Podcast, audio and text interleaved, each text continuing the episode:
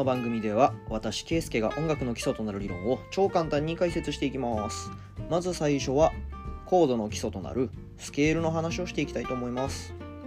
スケールっていうのは何なのっていうと、音の並び方のことです。普段我々が耳にしている音楽というのは西洋音楽にルーツを持つ音楽が大半です。その西洋音楽で使われているのが全部で12個の音程であるクロマチックスケールというスケールをメインにしていて、その12個の音の並び順でメジャースケールだったりマイナースケールだったりといったものが出来上がっているというわけです。では今回は一番有名なメジャースケールというのを紹介したいと思います。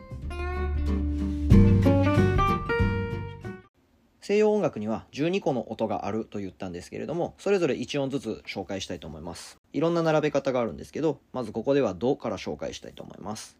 まずドのシャープ、レのシャープ、ミ、ファのシャープ、ソのシャープ、ラのシャープ、シ、ドからドまでで全部で12音出てきます。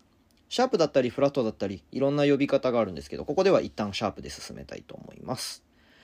でこのうちシャープを全て取ったものがドレミファソラシドとなり、メジャースケールという並びになります。この12音で隣同士の音のことを半音というのですが、ドとレの間にはドのシャープという半音があります。レとミの間にはレのシャープという半音があります。ミとファの間には半音はありません。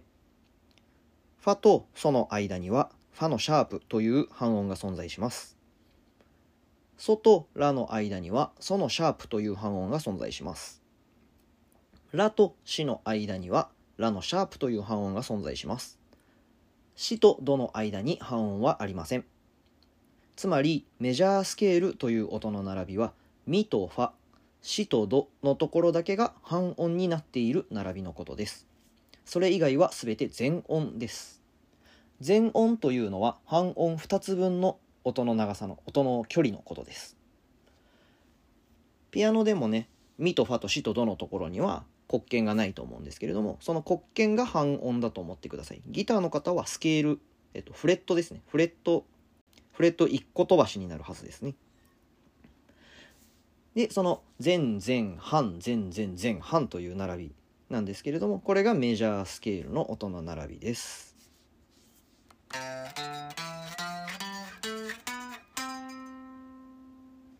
聞いたことあると思うんでね、みんな知ってるかと思います。今回はこんな感じで一旦終わりにしましょうか。じゃあまた次回お会いしましょう。次回はコードの話をしていきます。